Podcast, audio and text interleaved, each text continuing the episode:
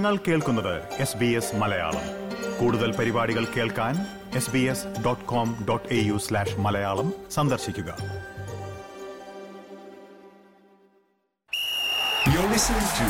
Football home for the FIFA world cup twenty twenty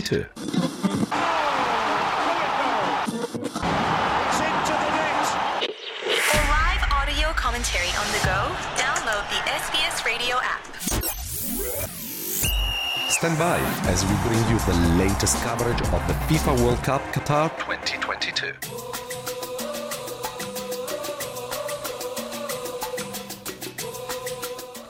പ്രിയ ശ്രോതാക്കളെ അപ്പോൾ നമ്മൾ ലോകകപ്പിന്റെ വിശേഷങ്ങളിലേക്ക് പോവുകയാണ് എസ് ബി എസ് മലയാളം ഖത്തറിൽ നിന്നും നേരിട്ട് ലോകകപ്പ് ഫുട്ബോളിന്റെ വിശേഷങ്ങൾ ശ്രോതാക്കളിലേക്ക് എത്തിക്കുന്നുണ്ടെന്ന് നിങ്ങൾ അറിഞ്ഞു കാണുമല്ലോ അല്ലേ മെട്രോ വാർത്താ പത്രത്തിന്റെ sports editor C K Rajesh കുമാറാണ് എസ് ബി എസ് മലയാളത്തിനായി ഖത്തർ റിപ്പോർട്ടുകൾ. നമ്മളിലേക്ക് എത്തിക്കുന്നത് അദ്ദേഹം. നമുക്കൊപ്പമുണ്ട്. രാജേഷ് സ്വാഗതം എസ് ബി എസ് മലയാളത്തിലേക്ക്. താങ്കൾക്ക് കേൾക്കാമല്ലോ അല്ലേ? തീർച്ചയായിട്ടും തീർച്ചയായിട്ടും. അപ്പോൾ നമ്മൾ ലോകകപ്പ് ഫുട്ബോൾ ആരംഭിച്ചിട്ട് ഏകദേശം എനിക്ക് തോന്നുന്നു നാല് ദിവസം അഞ്ചാമത്തെ ദിവസമാണ് ഇന്ന് അല്ലേ? ആദ്യ റൗണ്ടിൽ വലിയ പ്രതീക്ഷകളുമായി എത്തിയവർ തോറ്റുപോകുന്നു വലിയ വലിയ അതിൽ എനിക്ക് തോന്നുന്നു രണ്ട് അട്ടിമറികളാണ് പ്രധാനപ്പെട്ട നടന്നത് അല്ലേ അർജന്റീനയുടെയും ജർമ്മനിയുടെയും ഭാഗത്തു നിന്നുണ്ടായ തോൽവികൾ. എങ്ങനെയാണ് താങ്കൾ ഇതിനെ നോക്കിക്കാണുന്നത്? ഇതിന്റെ ഒരു വിശദാംശങ്ങളൊന്ന് പങ്കുവയ്ക്കുമോ? നേരിട്ട് കളി കണ്ട ആളെ എന്ന നിലയിൽ. തീർച്ചയായിട്ടും തീർച്ചയായിട്ടും. ഖത്തർ എന്തൊക്കെ വിസ്മയങ്ങളാണ് ഒളിപ്പിച്ചു വെച്ചിരിക്കുന്നതെന്ന് നമുക്ക് ഒട്ടും പ്രവചിക്കാൻ പറ്റ പറ്റാത്ത ഒരു സാഹചര്യമാണുള്ളത്. ഏഷ്യൻ ടീമുകൾ ലോകത്തെ ഏറ്റവും വമ്പന്മാരായ ടീമുകളെ അട്ടിമറിച്ചുകൊണ്ട് മുന്നേറുന്നു എന്നുള്ളൊരു ഒരു ഏറ്റവും ഇപ്പം ഏഷ്യക്കാരൻ എന്ന രീതിയിൽ ഒരു ഇന്ത്യക്കാരൻ എന്ന ഏറ്റവും കൂടുതൽ സന്തോഷം പകരുന്ന ഒന്നാണ്. അതുമല്ല ഫുട്ബോളിന്റെ ഒരു ഒരു സാധ്യത അല്ലെങ്കിൽ ഫുട്ബോളിന്റെ ഒരു ഒരു ഒരു പ്രയാണം എന്താണ് വിശാലമായ ഒരു പ്രയാണം വിജയിച്ചുകൊണ്ടുള്ള ഒരു പ്രയാണം ഏഷ്യയും കടന്നു പോകുന്നു എന്നുള്ളത് തീർച്ചയായിട്ടും നമ്മളെയൊക്കെ സന്തോഷിപ്പിക്കേണ്ട ഒന്നാണ്. ഏറ്റവും പ്രധാനപ്പെട്ടത് തന്നെയാണ് നമുക്ക് അർജന്റീന മെസ്സിയുടെയും സംഘത്തിന്റെയും അവസാന വേൾഡ് കപ്പ് കളിക്കാനെത്തിയ മെസ്സിയുടെയും അതുപോലെ തന്നെ അർജന്റീനയുടെയും ഒക്കെ ഒരു പരാജയമാണ് നമ്മളെ ഏറ്റവും കൂടുതൽ ഞെട്ടിപ്പിക്കുന്നത്. അതും ലോക റാങ്കിങ്ങിൽ വെറും അൻപത്തി ഒന്നാം സ്ഥാനം മാത്രമുള്ള ഒരു ടീം വേൾഡ് റാങ്കിങ്ങിൽ രണ്ടാമതും മൂന്നാമതും ഒക്കെയുള്ള ടീമിനെ പരാജയപ്പെടുത്തുക എന്ന് പറയുന്നത് അത്ഭുതം തന്നെ എന്നാണ് തീർച്ചയായിട്ടും നമുക്ക് പറയേണ്ടി വരുന്നത്. മെസ്സിയുടെ അവസാന ലോകകപ്പാണെന്ന് നമുക്ക് എല്ലാവർക്കും അറിയാം. അർജന്റീനയുടെ മത്സരം ശരിക്കും അൽ ലുസൈൽ സ്റ്റേഡിയം അതായത് ഖത്തർ വേൾഡ് കപ്പിലെ വേൾഡ് കപ്പിനായി പുതിയതായി ഉണ്ടാക്കിയ സ്റ്റേഡിയമാണ് ലുസൈൽ ഏറ്റവും അധികം ആരാധകരെ ഉൾക്കൊള്ളാവുന്ന ഒരു സ്റ്റേഡിയം. ഏതാണ്ട് എൺപതിനായിരത്തിന് മുകളിൽ ആരാധകരെ സീറ്റ് വൈസ് ഉൾ- ഉൾപ്പെടുത്താവുന്ന ഒരു സ്റ്റേഡിയത്തിൽ തൊണ്ണൂറായിരത്തോളം ആരാധകരുണ്ടായിരുന്നുവെന്നാണ് ഫിഫയുടെ ഔദ്യോഗിക കണക്ക്. അപ്പോൾ അങ്ങനെ ഉള്ള ഒരു സ്റ്റേഡിയത്തിൽ നിറഞ്ഞു കവിഞ്ഞ അർജന്റീന ആരാധകർ. അർജന്റീന ആരാധകർ എന്ന് പറയുമ്പോൾ സ്വാഭാവികമായിട്ടും ധാരാളം മലയാളികൾ ആ കൂട്ടത്തിലുണ്ട്. അതുപോലെ തന്നെ അർജന്റീനയിൽ നിന്ന് ആയിരക്കണക്കിന് ആരാധകരും. ഒപ്പം സൗദി സ്വ- സ്വാഭാവികമായിട്ടും ഒരു അറേബ്യൻ രാജ്യമായ സൗദിയെ പ്രോത്സാഹിപ്പിക്കാൻ ഖത്തറികളും അതുപോലെ തന്നെ മറ്റ് അറേബ്യൻ രാജ്യങ്ങളും ഒക്കെ ഉണ്ടായിരുന്നു. അതുകൊണ്ട് തന്നെ വലിയ ആവേശത്തിന്റെ നടുവിലാണ് ലുസൈൽ സ്റ്റേഡിയം അന്ന് ഉണ്ടായിരുന്നത്. എന്തായാലും ആ മത്സരത്തിൽ ആദ്യ ഗോൾ അർജന്റീനയ്ക്ക് നേടാനായി എങ്കിലും പിന്നീട് അൻപത്തി ഒന്നാം മിനിറ്റിൽ സോറി പിന്നീട് പിന്നീട് അൻപത്തി മൂന്നാം മിനിറ്റിലും അതുപോലെ തന്നെ നാൽപ്പത്തി എട്ടാം മിനിറ്റിൽ അഞ്ച് മിനിറ്റിനിടയ്ക്ക് രണ്ട് ഗോളുകൾ നേടിക്കൊണ്ടാണ് ശരിക്കും അന്ന് അർജന്റീന ഞെട്ടിയത്.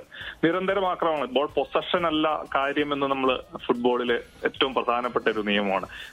പൊസഷൻ കാത്ത് കളിച്ച അർജന്റീനയ്ക്ക് പക്ഷേ രണ്ട് അടി ഒരു ഇരുട്ടടി പോലെ വന്ന രണ്ടടിയിൽ അർജന്റീനയുടെ സകല താളവും തെറ്റി. അവർ പരാജയത്തിന്റെ പടുകുഴിയിലേക്ക് വീഴുന്ന കാഴ്ചയാണ് നമ്മൾ കണ്ടത്. അത് കഴിഞ്ഞ് ജപ്പാന്റെ കാര്യം എടുത്താലും ജർമ്മനി എന്ന് പറയുന്നത് നമുക്കറിയാം ഒരിക്കലും പതറാത്ത പതറാത്ത ഏത് സാഹചര്യത്തിലും തിരിച്ചു വരാൻ കെൽപ്പുള്ള ഒരു ടീമാണ് ജർമ്മനി. പക്ഷേ ജർമ്മനി ജപ്പാനെ പോലുള്ള രാജ്യത്തിന് ഏഷ്യയിലെ നമ്പർ വൺ രാജ്യമാണെങ്കിൽ പോലും ഇതുപോലൊരു വലിയ വമ്പൻ ടീം ഏത് സാഹചര്യത്തിലും തിരിച്ചു വരാൻ സാധ്യതയുള്ള അല്ലെങ്കിൽ അതിനുള്ള കെൽപ്പുള്ള ഒരു ടീമിനെതിരെ ഇത്ര വലിയൊരു വിജയം നേടുവാൻ സാധിക്കുക എന്ന് പറയുന്നത് ചിന്തിക്കാവുന്നതിലും അപ്പുറമാണ്. അവരുടെ പ്രധാനപ്പെട്ട പ്രധാനപ്പെട്ട താരങ്ങൾ എല്ലാം തന്നെയാണ്. അതായത് ഒരു ഒരു കഴിഞ്ഞ ബ്രസീലിയൻ വേൾഡ് കപ്പിലെ രണ്ടായിരത്തി പതിനാല് വേൾഡ് കപ്പിന് ശേഷം അവർ അല്പം അവരുടെ ഇതിഹാസ താരങ്ങളൊക്കെ പിൻവലിയുകയും വിരമിക്കുകയും ഒക്കെ ചെയ്തിരുന്നു. അതിനുശേഷം അവരൊരു പുതിയൊരു ടീം സെറ്റായി വരുവാണ്. ആ ടീം സെറ്റായി വരുന്നതിനിടയ്ക്കായിരുന്നു റഷ്യ വേൾഡ് കപ്പിൽ അവർ വളരെ അവിചാരിതമായി പരാജയപ്പെട്ടത്. പക്ഷെ അവരുടെ ഇപ്പോഴത്തെ ടീമിനെ കുറിച്ച് ആർക്കും ഒരു എതിരഭിപ്രായമില്ല. അത്തരത്തിലൊരു മികച്ച ഒരു ടീം ജപ്പാനെ പോലെ ഒരു രാജ്യത്തിനെതിരെ പരാജയപ്പെടുക എന്ന് പറയുന്നത് തീർച്ചയായിട്ടും ഏവരെയും ഞെട്ടിക്കുന്നതാണ്. പക്ഷെ പക്ഷേ ജപ്പാൻ എന്ന് പറയുന്ന രാജ്യത്തെ നമുക്കറിയാം. ഏത് പ്രതിസന്ധി ഘട്ടത്തെയും അവർ പൊളിറ്റിക്കൽ ആയിക്കോട്ടെ അല്ലെങ്കിൽ അവർ ഭൂമിശാസ്ത്രപരമായിക്കോട്ടെ ഇതിലൊക്കെ അവർ വലിയ പ്രതിസന്ധിയൊക്കെ അതിജീവിച്ച് മുന്നേറിയിട്ടുള്ള രാജ്യമാണ് ജപ്പാൻ. അപ്പം ആ ജപ്പാൻ ജർമ്മനിയെ പരാജയപ്പെടുത്തുക എന്ന് പറയുന്നത് എഴുപത്തി അഞ്ചാം മിനിറ്റിലും എൺപത്തി മൂന്നാം മിനിറ്റിലും അവർ അതും ഇതുപോലെ തന്നെ ജർമ്മനി അല്ല അർജന്റീനയുടെ കാര്യം പറഞ്ഞ പോലെ തന്നെ ആദ്യ ഗോൾ വഴങ്ങിയതിനു വഴങ്ങിയതിന് ശേഷം ആണ് രണ്ടാം പകുതിയിലാണ് ഈ രണ്ട് ഗോളും ജർമ്മനി തിരിച്ചടിക്കുന്നത്. എഴുപത്തി അഞ്ചാം മിനിറ്റിൽ റിറ്റ്സുഡോയനും അതുപോലെ തന്നെ എൺപത്തി മൂന്നാം മിനിറ്റിൽ അവരുടെ ഏറ്റവും പ്രധാനപ്പെട്ട താരമായ തക്കുമാസാനോയും നേടിയ ഗോളിൽ ജർമ്മനി വീഴുകയായിരുന്നു. കാര്യം അവിടെ ഈ പറഞ്ഞതുപോലെ തന്നെ പൊസഷൻ പൊസഷൻ കണക്കാക്കി കഴിഞ്ഞാലും ഷോട്ടുകൾ കണക്കാക്കിയാലും ഷോട്ട് ഓൺ ടാർഗറ്റ് കണക്കാക്കിയാലും ഒക്കെ ജർമ്മനി ജർമ്മനിയായിരുന്നു മുന്നിൽ. പക്ഷേ വിജയം അത് ജപ്പാനൊപ്പമായിരുന്നു. അത് ഏറെ ആഘോഷിക്കുകയായിരുന്നു ഖത്തർ ശരിക്കും. ആ മൈതാനത്ത് തീർച്ചയായിട്ടും ജർമ്മനിയെ പോലുള്ള രാജ്യത്തെ പ്രോത്സാഹിപ്പിക്കാൻ യൂറോപ്പിൽ നിന്നുള്ള എല്ലാ അവരും ഉണ്ടായിരുന്നു. പക്ഷേ ജപ്പാനെ പ്രോത്സാഹിപ്പിക്കാൻ വളരെ കുറച്ച് ആൾക്കാരായിരുന്നു ജപ്പാനിൽ നിന്ന് വന്നവരുണ്ട് പക്ഷെ ബാക്കിയുള്ളവരൊക്കെ ജപ്പാനൊപ്പം ചേർന്ന് ആ വിജയ ഏഷ്യക്കാർ മുഴുവനായും ജപ്പാനൊപ്പം ചേർന്ന് ആ വിജയത്തെ ആഘോഷിക്കുകയായിരുന്നു കൊണ്ടാടുകയായിരുന്നു എന്ന് നമുക്ക് പറയേണ്ടി വരുന്നു. അത്ര ഗംഭീരമായ മത്സരങ്ങളെ അതുപോലെ തന്നെ ഇപ്പൊ ബെൽജിയം കഴിഞ്ഞ ദിവസം നടന്ന മത്സരത്തിൽ വളരെ വിറച്ചാണ് ജയിച്ചിരിക്കുന്നത്. ഒന്നേ പൂജ്യം. അത് കാനഡ കിട്ടിയ ഒരു പെനാൽറ്റി പാഴാക്കുക കൂടി ചെയ്തിരുന്നു കാനഡ.